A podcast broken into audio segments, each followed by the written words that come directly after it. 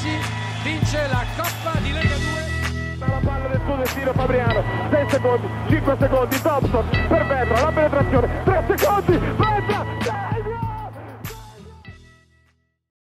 Salve a tutti, bentornati a Immarcabili, seconda puntata, non ci fermiamo neanche per Natale. Ciao Gabri, auguri, come sei messo con le, con le mangiate natalizie? Ma direi abbastanza bene, dai, non ci lamentiamo. Il mio l'ho fatto. Ecco, com- come è normale. Eh, no, si ferma questa, questa, settimana sia la Serie B che la, che la, Serie C, noi non ci fermiamo e eh, iniziamo a guardare quindi alle squadre di casa nostra. Questa settimana ci siamo fermati a Iesi che eh, reduce dal, dal, derby contro Fabriano, una sconfitta in volata dopo una rimonta che avrebbe avuto del, del clamoroso. L'Aurora si è, si è, fermata a quell'errore di migliori sotto canestro, ma Iesi sicuramente nelle ultime settimane eh, ha dato grandi segnali di crescita. Che ne pensi, Gabri? Ma eh, io penso che non si possa partire de, dal derby di, parlare del derby di Fabriano senza partire dalla cornice di pubblico, Paglia. Questo insomma, ovvio, magari, ovvio è proprio ci passiamo due minuti, ma una roba così. Io ero ad Ancona a fare la, il commento tecnico insieme all'amico Alessandro Lia, che saluto, so che ci ascolta, però visto la partita su YouTube devo dire che anche chi c'è stato mi ha detto che l'atmosfera sembrava forse neanche da due, cioè una cosa incredibile, quindi veramente tanta sì, roba, sì, c'è da essere orgogliosi. L'ho vista anch'io su YouTube poi lunedì, visto che ero impegnato con la poderosa domenica e eh, sentivo il commento tecnico e più volte il commentatore Ferruccio Cocco, peraltro anche lui penso che ci stia seguendo, eh, più volte si, fe- si, fermava perché diceva che non riusciva a sentire Leonardo Sonaia, che tra l'altro era la sua spalla tecnica per la partita, eh, quindi sicuramente questo a conferma di quello che dicevi. 3200 il dato ufficiale degli spettatori. Dato ufficiale quindi insomma ma veramente tantissima roba. Speriamo che Fabriano e Iesi si possano ritrovare al più presto magari al piano di sopra.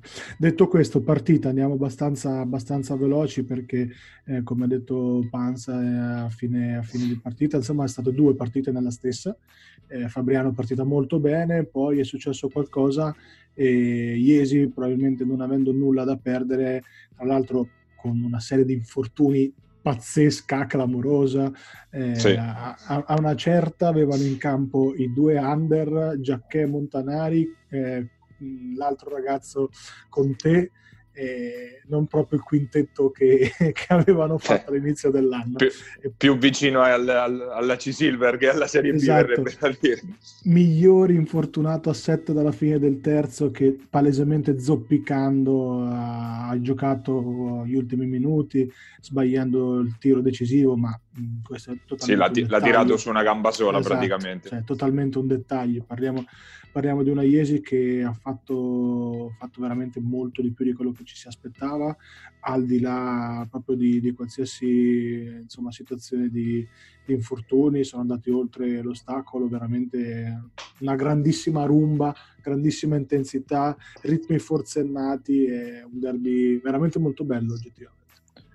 Io sì, ancora impelagato un po' in quella zona grigia che va da, dalla, dalla, coda dei playoff alla testa dei, dei playout a quota 12 punti, ma eh, Iesi che ha diciamo due, due, due profili di, di, rammarico se vogliamo. Da un lato quello di cui parlavi tu, degli infortuni.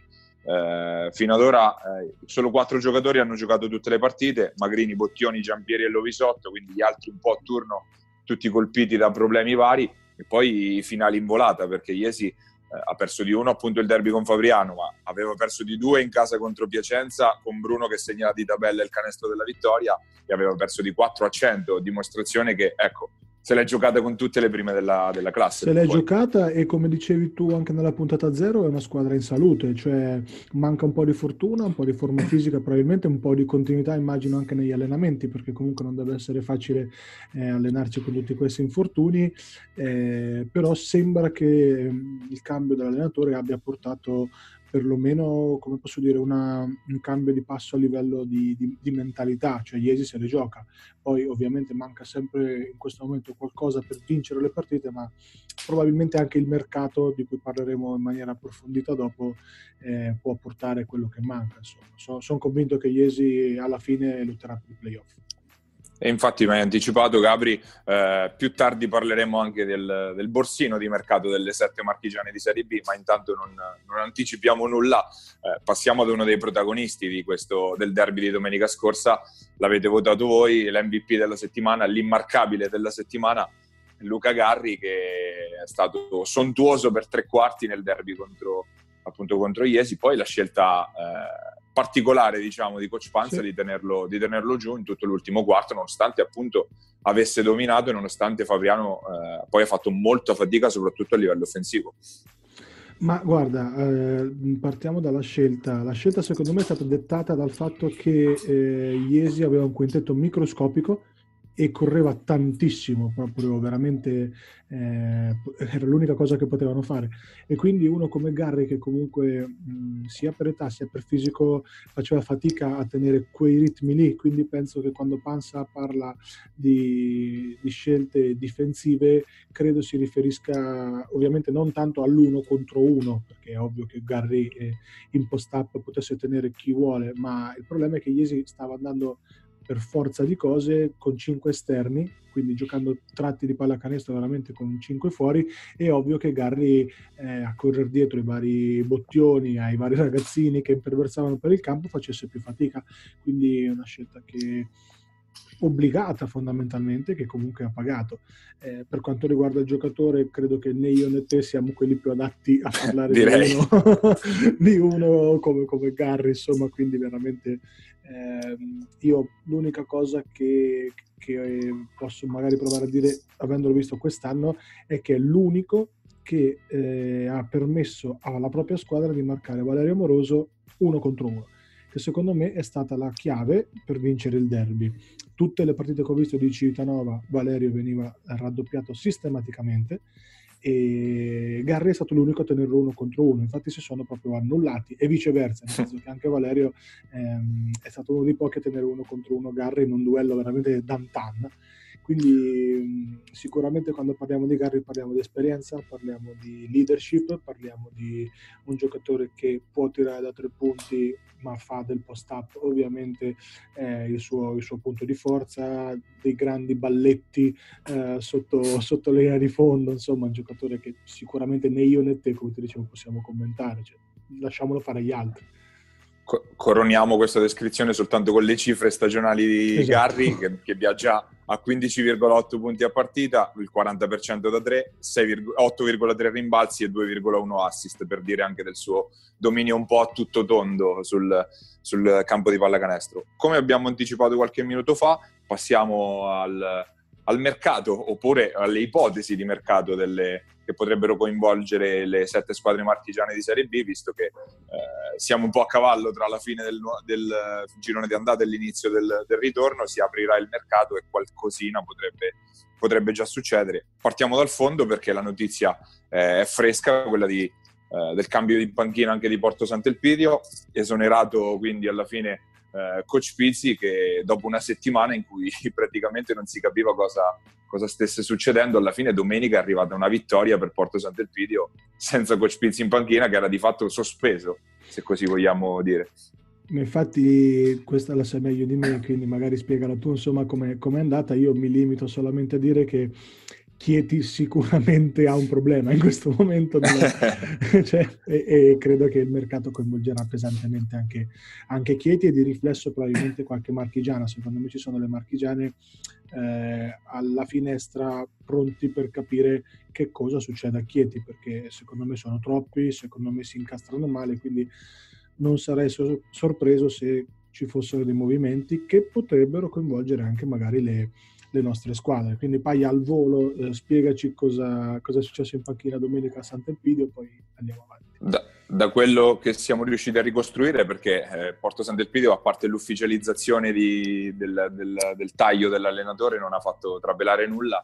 Eh, ha affidato la, la, panchina per tutta la settimana al vice Rossano Cappella, ex giocatore del quale molti dei nostri ascoltatori sapranno vita, morte e miracoli. Eh, lascia, sospendendo di fatto Coach Pizzi che poi invece è stato esonerato a tutti gli effetti soltanto nei giorni scorsi, ora si dovrà provvedere al, al cambio vero e proprio in panchina, si parla dell'ennesimo ritorno di Marco Schiavi eh, come candidato forte, si parla anche dei nomi di Piero Bianchi e Marsigliani come eh, eventuali altre opzioni, ma vedremo appunto nelle, nelle prossime ore.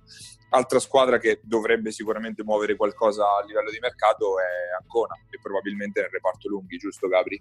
Sì, eh, per finire su Porto Sant'Elpidio, secondo me l'allenatore non è l'unica cosa che faranno, ma eh, qualora dovesse capitare qualche occasione, quindi qualche taglio magari delle squadre di vertice o qualche squadra che magari eh, cambia obiettivo e smobilita, secondo me mh, potrebbero rimanere alla finestra, quindi non sarei sorpreso se facessero anche un movimento in entrata con l'obiettivo di allungare la panchina. Ancora, ti, fer- ti, fermo in- ti, fermo subito perché si parlava di un sondaggio per, per Ponziani, tornando a proposito esatto. della situazione Chieti. Ecco. Torniamo Infatti, ad Ancona. Allora, Ancona eh, il mercato un po' vincolato secondo me dalle uscite, nel senso che già sono otto senior, quindi già stanno, stanno facendo turnover e per fare movimenti in entrata che sicuramente faranno hanno bisogno per forza di cose di fare movimenti in uscita. Due nomi caldi, quello di Quaglia e quello di Redolf, per motivi totalmente opposti. Eh, Quaglia in questo momento ha un contratto piuttosto oneroso che probabilmente lo, eh, lo vincola un po', cioè magari le, forse le squadre di vertice sono eh, in condizione di pagare quel tipo di ingaggio, il problema è che Quaglia ha giocato veramente poco e quel poco non l'ha giocato ai suoi livelli, quindi eh, per far entrare Quarisa, che è il nome caldo insomma sì, sì, sì. per Ancona, per far entrare Quarisa deve uscire, uscire Quaglia e non credo sia così facile. Eh, per Redolf, che secondo me ha avuto grandissimo impatto eh, nella vittoria contro la Sutor. Ecco, lui secondo me ha mercato dove vuole in C-Gold e quindi sarà, sarà, più facile. Però diciamo che il nome caldo per Ancona è, è Quarisa a patto che qualcuno prenda Quaglia. Una squadra in, in, in, affanno, comunque in calo in, questa, in questo mese di dicembre, sicuramente la Sutor Montegranaro. Eh, in, quel, in, quel, caso, per quanto riguarda il mercato di uscita, da settimane si parla dell'uscita di Michele Tremolada che è uscito dalle rotazioni anche perché è un po' chiuso visto che sugli esterni sono in sei praticamente lui è quello che ci ha, che ci ha rimesso non, è, non sta praticamente più giocando nelle ultime partite ma il discorso è un po' simile credo a quello di, di, di Redolf magari. Sì, cercare di piazzarlo da, da qualche parte lo, da, da, quello che mi dicono hanno cercato un po' di proporre scambi un po' ovunque per adesso sì, sì, sì, situazione ferma penso sia quello l'unico movimento quello e forse se trovano un lunghettino magari under, merce rarissima di questi tempi. Rarissima, ecco. Esatto, ehm, magari ci, ci, fanno un pensierino, però sicuramente Tremolada è in uscita e diciamo è in uscita anche co- co- con le valigie già in mano, insomma. sì, già da qualche settimana. Eh, ritorniamo verso nord, una squadra della quale abbiamo parlato poco in queste prime settimane, la Golden Gas Senigallia, che bene o male sta facendo comunque il campionato che un po' tutti si, si sì. attendevano e non credo che ci saranno grandi movimenti di mercato. L'unico che mi ha un po' deluso fino adesso probabilmente è stato eh, Caroli, se non sbaglio. Sì, sì, sì, sì, sì, però ripeto, non credo che Senigallia faccia nessun tipo di movimento perché sono ampiamente nel, nel loro, insomma, nei loro obiettivi, che era una salvezza tranquilla. Credo che quest'anno il miracolo playoff sarà pressoché impossibile, visto insomma, che ci sono almeno una decina di squadre più forti, però Senigallia bella tranquilla veleggia insomma, tra, in, in, quel cuscinetto tra playoff e playout e non avrebbe eh, assolutamente senso muovere niente. Eh, abbiamo invece già parlato un po' di di Iesi magari invece qualcosa sul mercato qui si muoverà, soprattutto sicuro, nel reparto sicuro. lunghi dove tra Migliori e Micevic i problemi non sono di certo mancati. Sicuro, e un 5 lo prenderanno al 100% e c'è la suggestione Quarisa anche qua, nel senso che comunque sarebbe un ritorno. Cavallo di ritorno, ecco. Eh sì, sì, sì, dove si è fatto anche voler bene da queste parti, quindi eh, potrebbe, essere, potrebbe essere un ritorno non c'è solo lui ovviamente sul mercato, però sicuramente Iesi da quello che, che so uh, un 5 lo prendono. Micevic rientra alla prossima, l'ho sentito personalmente eh, per gli auguri di Natale pochi giorni fa e era già pronto Salutiamolo se ci ascolta, esatto. ciao Micio. Eh, no, non credo ci ascolta perché no. io sono su Spotify mi ha risposto cos'è Spotify, quindi credo che siamo posto così. È in linea col personaggio. Esatto, esatto. E era pronto per entrare già all'ultima di campionato, poi ha avuto una ricaduta dell'ultimo minuto e quindi non, non se l'è sentita. Però insomma con Micevic che rientra, a prescindere da questo ritorno, un 5 lo prendono quasi sicuramente da quello, da quello, che si dice, i nomi non sono tanti perché oggettivamente già i 5 sono merce, merce rara, eh, quindi staremo a vedere, però sicuramente un movimento di entrata ci sarà. Movimenti anche sicuramente a Civitanova, soprattutto nel, sugli esterni, a maggior ragione con l'infortunio di Masciarelli che dovrebbe rientrare non prima di fine, fine gennaio, quindi già si parlava di una guardia, si è fatto il nome addirittura di Sebastian Vico, quindi qualcosa si farà lì. Io ho due dubbi mh, mm, per quello che riguarda Civitanova. Il più grande è quello di Vallasciani da 3. L'ho visto tanto in difficoltà eh, con il rientro di Pierini, che ovviamente è un giocatore che in Serie B è sposta e neanche poco, e Vallasciani da 3 secondo me è un po' la, la copia di Masciarelli con magari caratteristiche leggermente diverse, ma più o meno siamo lì. Eh, Vallasciani per me è più magari un 4 che un 3, il problema è che Vallasciani ha 4 forse meno atleta anche, anche esatto, meno atleta magari. Sicuramente.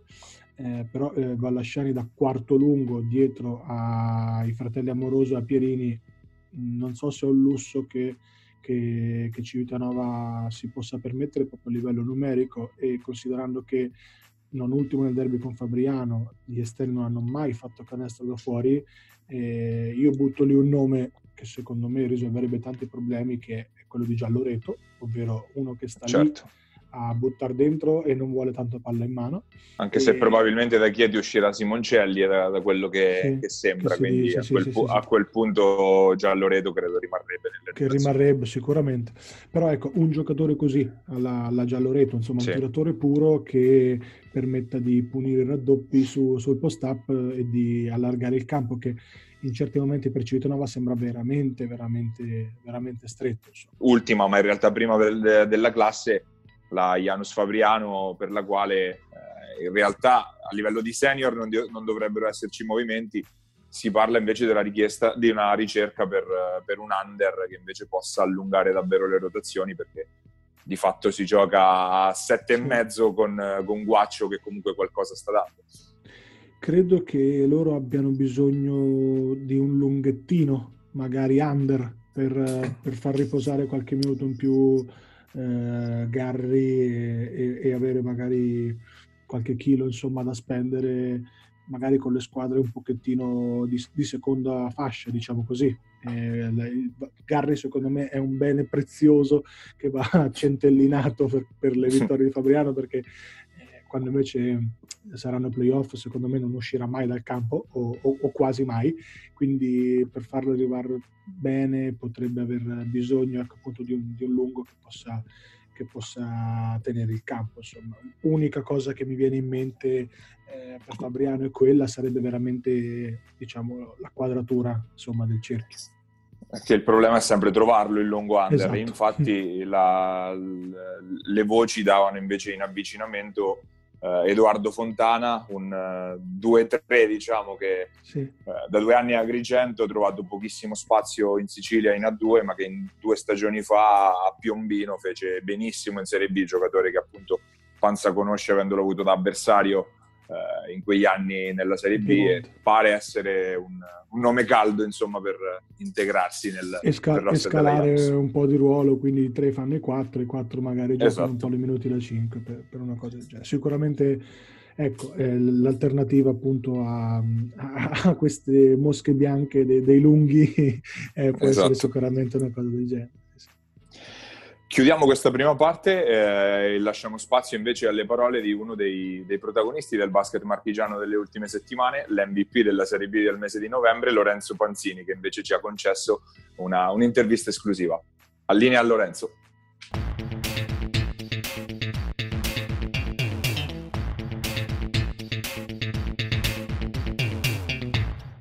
Ospite della seconda puntata di Immarcabili, quest'oggi un, un marchigiano d'esportazione, ovvero Lorenzo Panzini. Grazie per aver accettato il nostro invito, Lollo. Grazie a voi, buonasera. Allora, eh, eh, innanzitutto partiamo dal riconoscimento che ti è stato assegnato, l'MVP del campionato di Serie B del mese di novembre. Ti era mai capitato un riconoscimento del genere? No, non mi era mai capitato e mi ha fatto anche strano, sinceramente, perché oltre ad essere un bel riconoscimento uh, a livello personale, ma il riconoscimento più bello è, è dato dal fatto che il mese di novembre per noi è stato, noi parlo me e la mia squadra Matera, uh, 5 vittorie e 0 sconfitte, quindi quello per chi mi conosce sta che è più importante. State andando alla grande, noi, noi ti seguiamo un po' dalla, da lontano, visto che comunque appunto sei nel girone D con, con Matera, secondo posto in classifica, eh, siete un po' in linea con le previsioni? Sì, sì, le previsioni all'inizio stagione erano cercare di migliorare eh, il posizionamento lo scorso anno dove Matera è arrivata quarta in classifica. E comunque la squadra è costruita per competere nelle prime quattro ed ora siamo, siamo lì secondi a pari merito con Salerno che è una squadra attrezzata al salto di categoria. E complimenti a Palestrina che sta disputando una stagione veramente molto solida. E, e speriamo che settimana prossima che la nostra avversaria il 5 di gennaio riusciamo finalmente a, a fargli fare una battuta d'arresto che per noi è fondamentale perché vorrebbe dire Coppa Italia. Gabri, eh, Lollo è uno di quei giocatori che, cioè perlomeno io personalmente, ricordo da sempre nei nostri campionati, ma che in realtà eh, poi eh, anni, quindi eh, descrivicelo un po' come giocatore Lorenzo Panzini. Quanti minuti abbiamo? vedi te, abbraccio. Perché già, già andiamo lui. Vabbè, eh, vincente sicuro è il primo oggettivo che viene in mente, playmaker eh, ordinato, eh, letture di altissimo livello, categoria probabilmente anche superiore, non deve per forza tirare 50 volte a partita, preferisce far, far 50 punti ai compagni, ma se ci sono da farli li fa, punti deboli sinceramente. Una volta si diceva che non aveva sto gran tiro da tre punti, ultimamente mi sembra che comunque sia, non disdegni neanche quello. Sinceramente quello che più, um, più, più mi piace di Lollo è, sai chi c'è un po' il pallino della leadership, è, è, la sicurezza, insomma avere un playmaker così che anche nei momenti di difficoltà mette a posto la squadra, mette a posto i compagni, chiama la cosa giusta, fa la cosa giusta, secondo me sono quelle robe che da allenatore... Eh, cioè, non, sono, non sono assolutamente eh, facili da trovare, per questo vale ogni euro che, che Lollo insomma, prende, al di là della, della, simpatia personale, ma questo è, è oggettivo, se no 5 campionati non li vinci. È molto, sì. molto semplice. Vai tu con qualche domanda per, per sì, Lollo, ti lascio sì, spazio. Sì, sì, sì, ok. Eh, Lollo, allora parliamo un po' di, quel, di, di, tecnica, diciamo così. Per vincere 5 campionati mh, sicuramente non è fortuna, questo è poco ma sicuro. Eh, quindi sì, hai, hai, giocato sempre in squadre forti, ma ci sarà un motivo. Qual è secondo te la caratteristica fondamentale, la principale che eh, praticamente viene riconosciuta a te quando, quando appunto vai, insomma, sei... Eh, insomma, cambi quindi vieni puntualmente preso in squadre che vogliono far bene.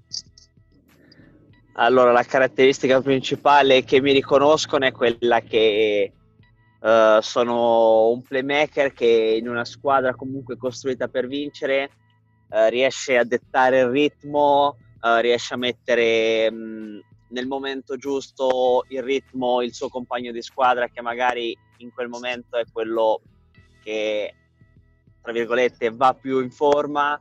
E, e soprattutto sono anche un giocatore che sono pronto a rinunciare magari a due tiri per fare un extra pass a un mio compagno messo meglio mi fa più piacere perché eh, comunque l'obiettivo non è mai personale ma è sempre di squadra. Questa è facile domanda, però la voglio legare sempre a un, a un qualcosa di tecnico. Quindi qual è il canestro eh, più importante che ricordi di aver fatto in uno di questi cinque campionati insomma, che, hai, che hai vinto? Eh, ce ne sono tanti, ce ne sono, perché ho avuto la fortuna, meno male, nelle partite decisive di avere sempre un canestro fondamentale. E forse con Ferentino che in un momento di difficoltà, uh, come a 3 minuti dalla fine, ho fatto una bomba con fallo e ci ha permesso da più 4 ad andare più 8. Perfetto, io Paglia mi rimetto alla clemenza della corte, cioè con, con siamo a posto così. Non, Grazie del ruolo di giudice. Esatto. Abbiamo parlato dei cinque campionati vinti, li, ricor- li, ricordo brevemente, correggimi se sbaglio Lollo, Vigevano 2009, Barcellona Pozzo di Costa Aspetta 2010. che non sento niente. Allora, ripartiamo, buco e vai. Ok.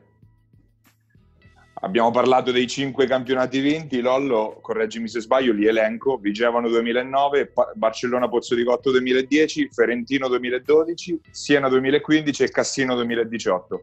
Di questi cinque, qual è quello che, che hai sentito più tuo, quello più bello, quello più emozionante, insomma, quel, quello più, diciamo?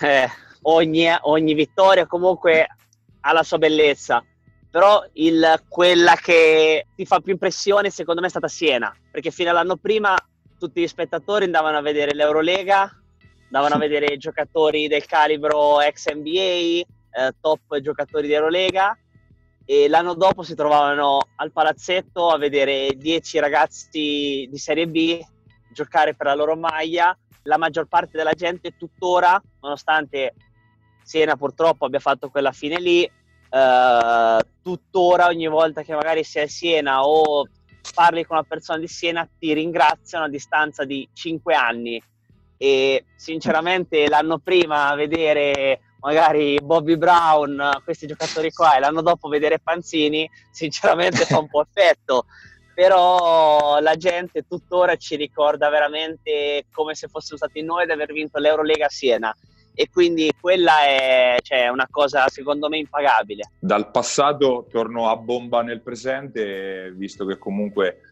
eh, potresti ritrovarti anche da avversari nei playoff, come vedi le squadre del girone C e che, come lo, lo stai guardando e che idea ti sei fatto?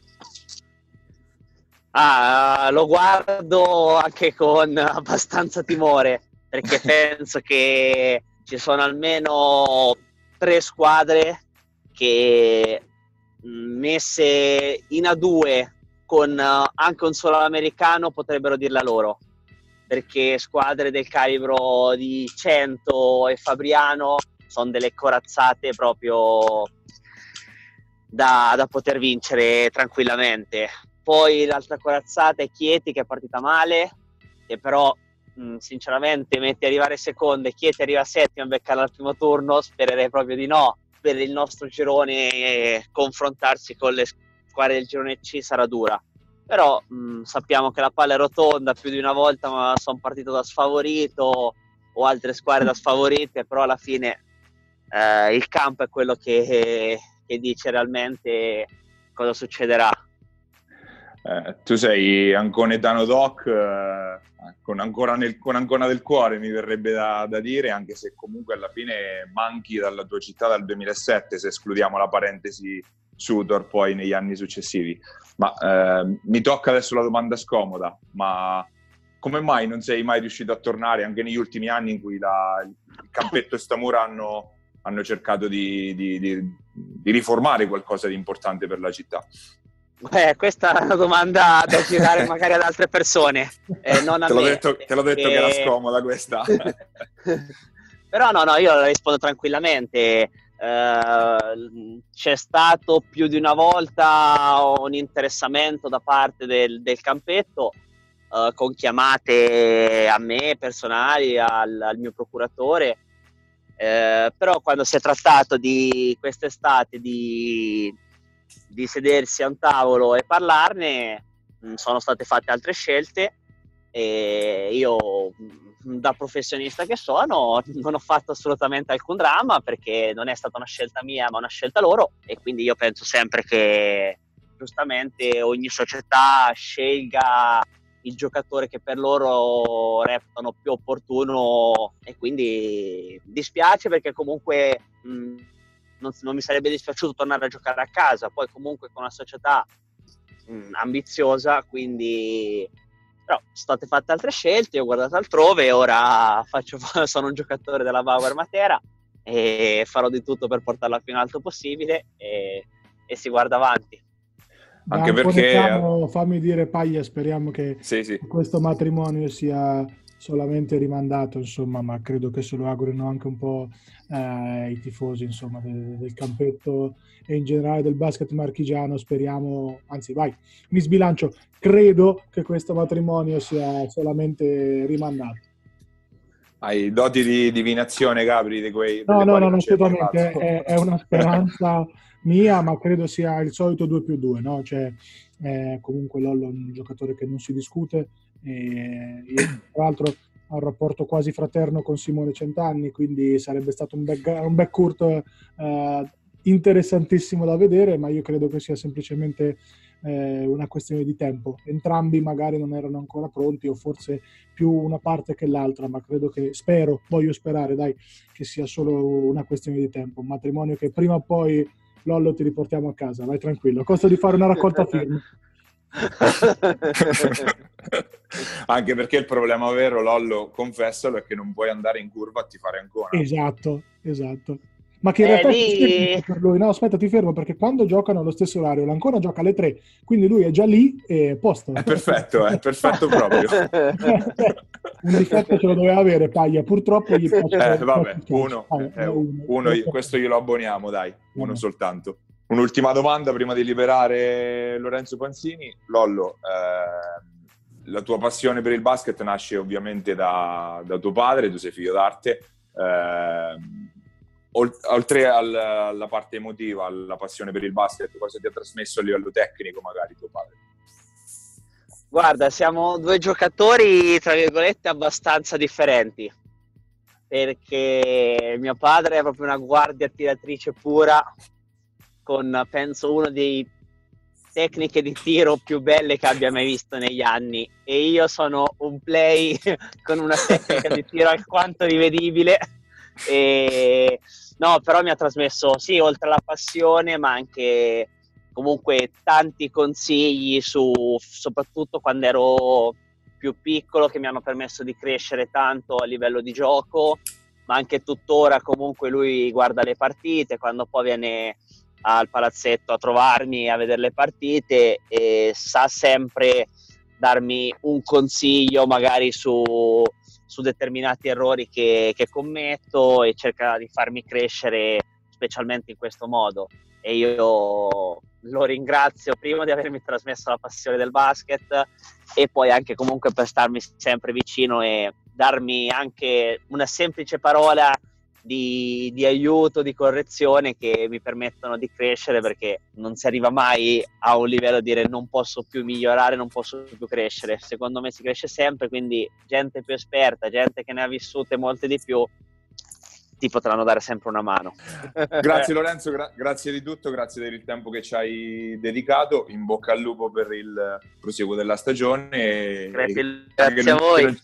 e chissà che non ci rivedremo in zona abbastanza presto come ha augurato Gabri.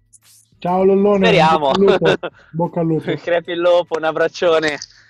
Ciao Lollo. Ciao, ciao. ragazzi, ciao ciao.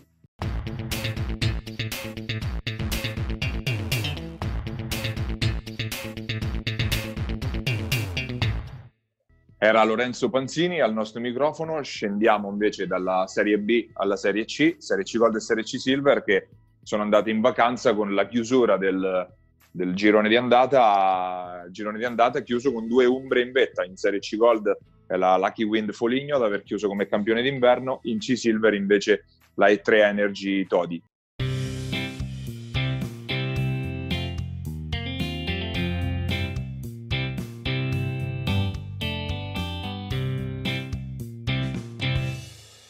Partiamo dalla C Gold Foligno un po' la, la, sorpresa era data come una delle mine vaganti ad inizio, ad inizio stagione e invece sta, sta volando trascinata dal, dal, chiaro MVP di questa prima parte di stagione, il lituano Simas Raupis, capocannoniere a 23 di media, quarto rimbalzista a 11,3 rimbalzi a partita, straripante direi Gabri, che ne pensi? Giocatore pazzesco, ma veramente pazzesco. Guarda, uno che di stranieri di C se ne intende tanto, che è Daniele Aniello, che salutiamo perché ci ascolta, mi disse a giugno, no luglio, dai, quando l'avevano preso, Foligno ha preso lo straniero più forte che si sia visto negli ultimi anni. E mm. devo dire che ha ragione, nel senso che è un giocatore, un 4 che tira da 3, mette palla per terra come un esterno, gioca post-up ed è da quello che mi diceva eh, l'allenatore insomma, di Foligno, Pierotti è Pierotti. Un, professi- sì, sì, proprio un professionista vero, uno che, che sta lì per allenarsi, eh, insomma che la, la, prende molto molto seriamente e che si vede la domenica perché è, è veramente l'immarcabile della Serie C.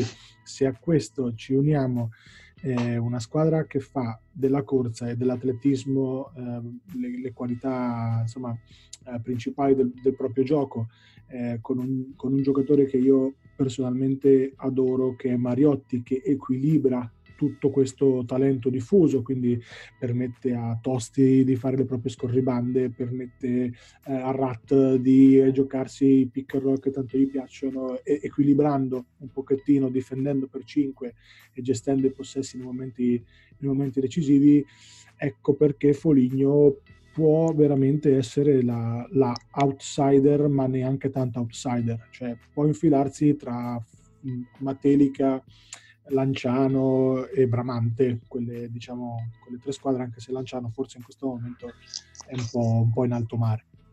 Faccio il bastian contrario, o meglio, l'avvocato del diavolo. Eh, Foligno fino ad ora è stata, come dicevi tu, una squadra che ha corso, ha fatto quantità più che qualità e non è sì. a caso eh, primo attacco a 79 di media e decima difesa invece con 75 punti a partita.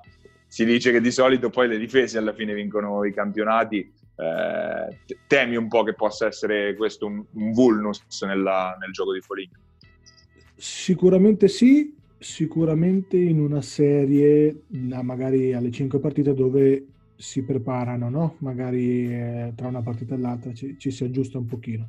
Però, ripeto, i ritmi che tiene Foligno sono insostenibili per tanti. Cioè, secondo me, più Bramante che Matelica può, per fare per dare due nomi, può sostenere quei ritmi, perché comunque Matelica è una squadra eh, abbastanza, tra virgolette, pesante, nel senso che comunque sia eh, sì, sì.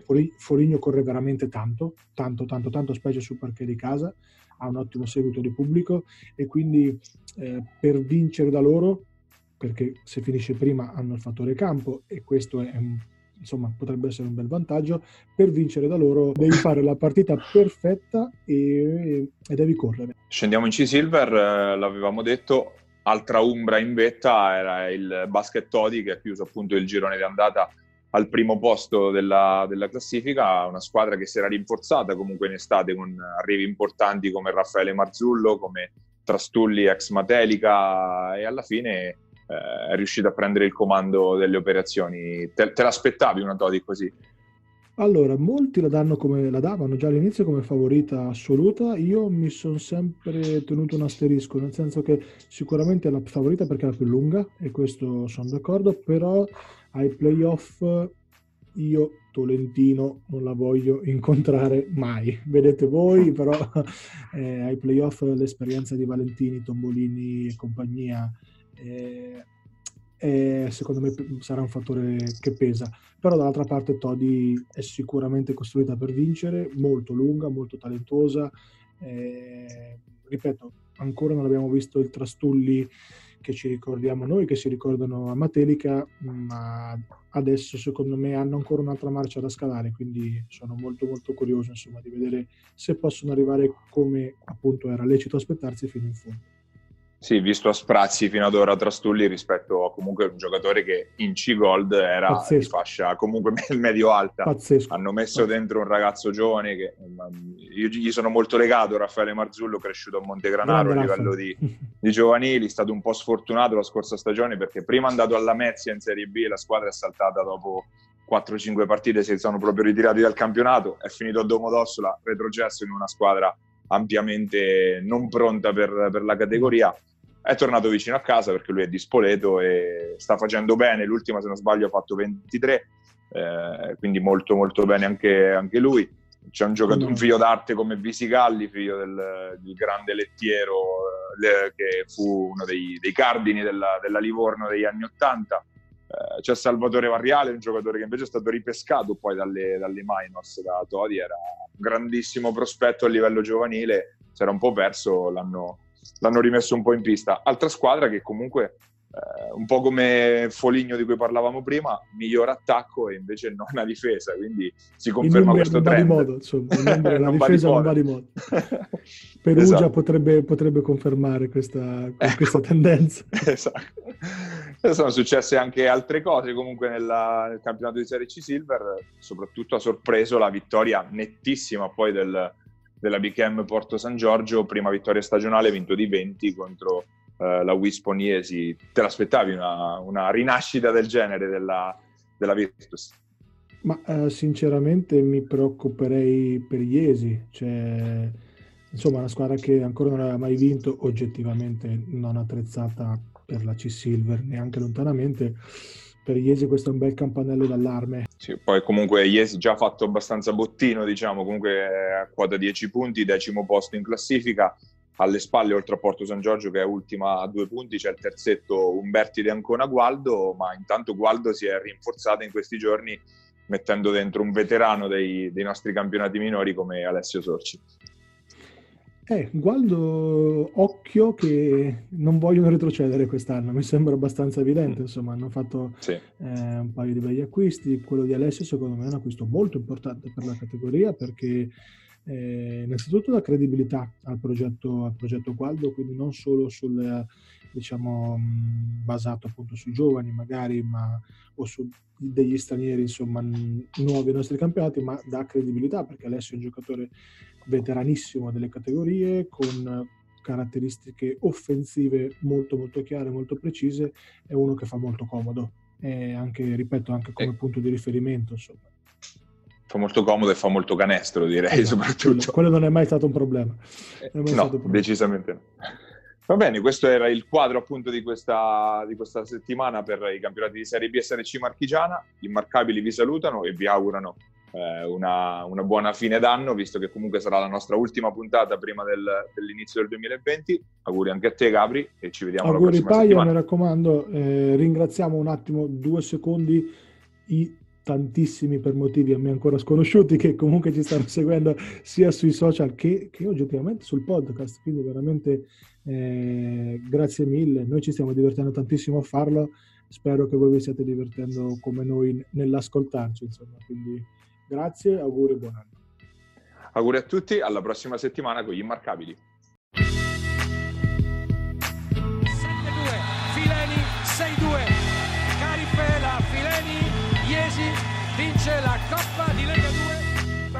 Suo destino Fabriano, 6 secondi, 5 secondi, Thompson per Vetra, la penetrazione, 3 secondi, va!